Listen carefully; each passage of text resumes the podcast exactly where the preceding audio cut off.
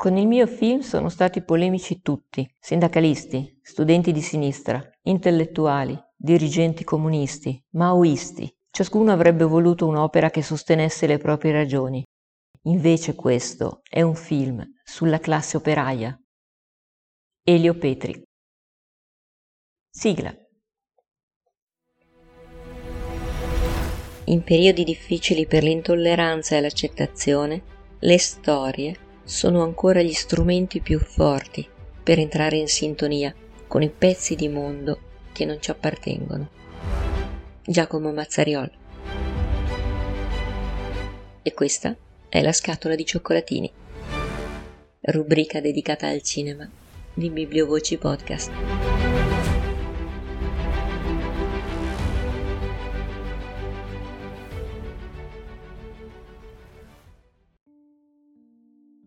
Le parole che avete sentito all'inizio, prima della sigla, sono la difesa che Elio Petri fece del suo film La classe operaia va in paradiso, film che proprio quest'anno compie cinquanta anni, film del millenovecentosettantuno, che scontentò un po' tutta la sinistra. Addirittura al Festival di Porretta Terme, presentato in anteprima nell'ottobre del millenovecentosettantuno, un critico arrivò a dire che film del genere vanno bruciati e ne chiese la distruzione fisica di tutte le copie. L'anno dopo però La classe operaia va in paradiso vinse a Cannes la Palma d'Oro in ex aequo con Il caso Mattei di Francesco Rosi, in cui il protagonista era sempre e ancora Gian Maria Volontè. Sempre e ancora perché era anche il protagonista del film di Elio Petri. Gian Maria Volontè, tra l'altro, in quell'edizione del Festival di Cannes ottenne una menzione speciale dalla giuria.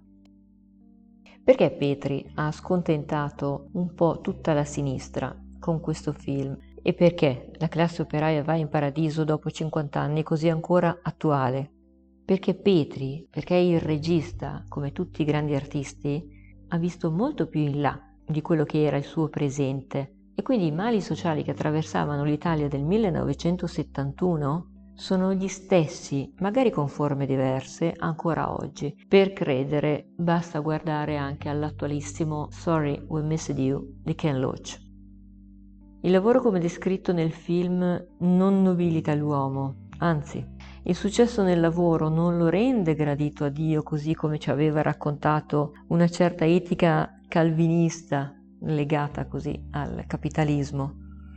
Gli operai lavorando non vanno in paradiso, al contrario precipitano in un inferno, in un vero e proprio inferno in cui l'alienazione, che è l'allontanamento della persona proprio dagli altri, da quello che produce e addirittura da se stesso, porta intanto alla degenerazione fisica. Nel film Lulu Massa, il protagonista, ha trentuno anni ma ne dimostra almeno cinquanta, e anche alla degenerazione psicologica, all'impossibilità di avere delle normali relazioni sociali e familiari, fino addirittura alla pazzia.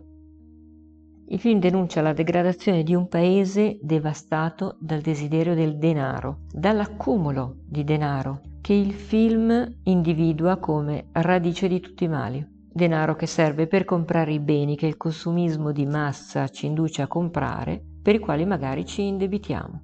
E per avere denaro nel millenovecentosettantuno gli operai lavorano in condizioni terribili, turni massacranti che d'inverno iniziano con il buio e finiscono ancora con il buio, persone che non vedono mai la luce del sole. E poi c'era il problema del cottimo, che diventava un modo sì per guadagnare più soldi, ma anche di sfruttamento, eh, un metodo con il quale i datori di lavoro sfruttavano al massimo gli operai, cronometrati nei loro movimenti a scapito della loro salute. Insomma, non ne esce bene Lulu, non ne esce bene la classe operaia in generale, forse per questo che ha fatto stortare il naso a tanta sinistra impegnata in qualche modo nella santificazione della classe operaia.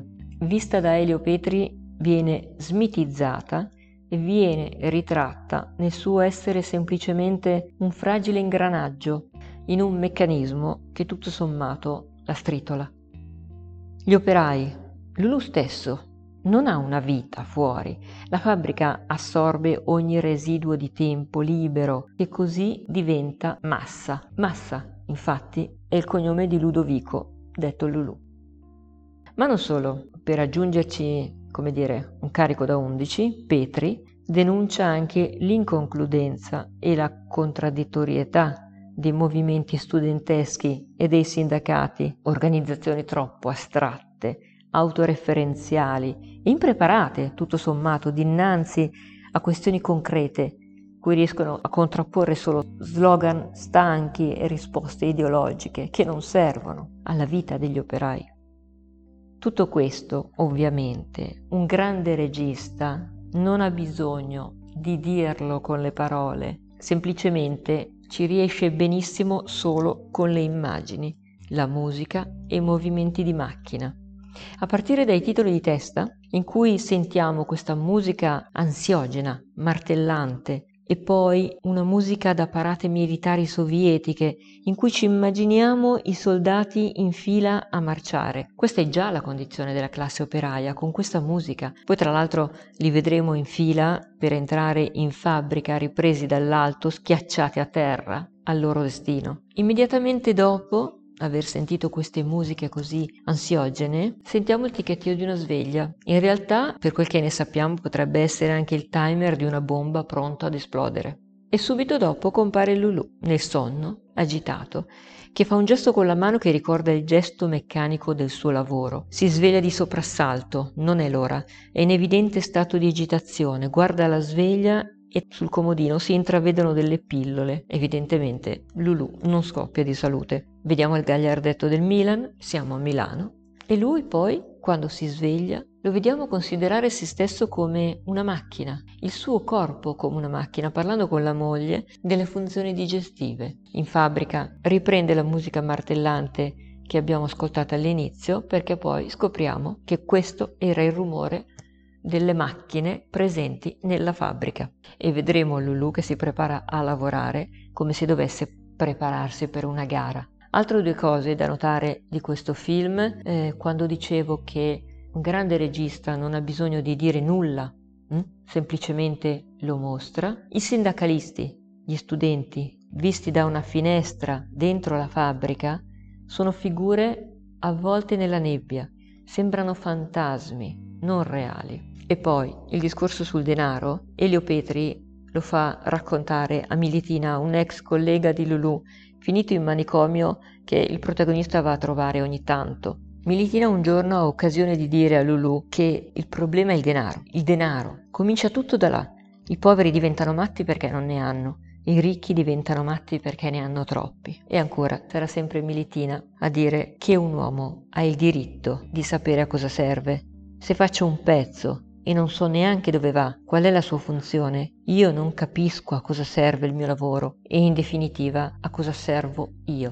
Un film che ha fatto storia, la storia del cinema italiano ma della cinematografia mondiale, che va visto almeno una volta nella vita, e se non avete ancora avuto l'occasione, se volete, in biblioteca il D V D è prestabile. Grandissimo film con uno straordinario, davvero straordinario Gian Maria Volontè e un'altrettanto grandissima Mariangela Melato. Scenografie di Dante Ferretti, musica di Ennio Morricone. E allora, dopo cinquanta anni, vale la pena anche di rivederlo. Grazie per essere arrivati fino qua con l'ascolto e vi do l'appuntamento alla prossima puntata della Scatola di Cioccolatini.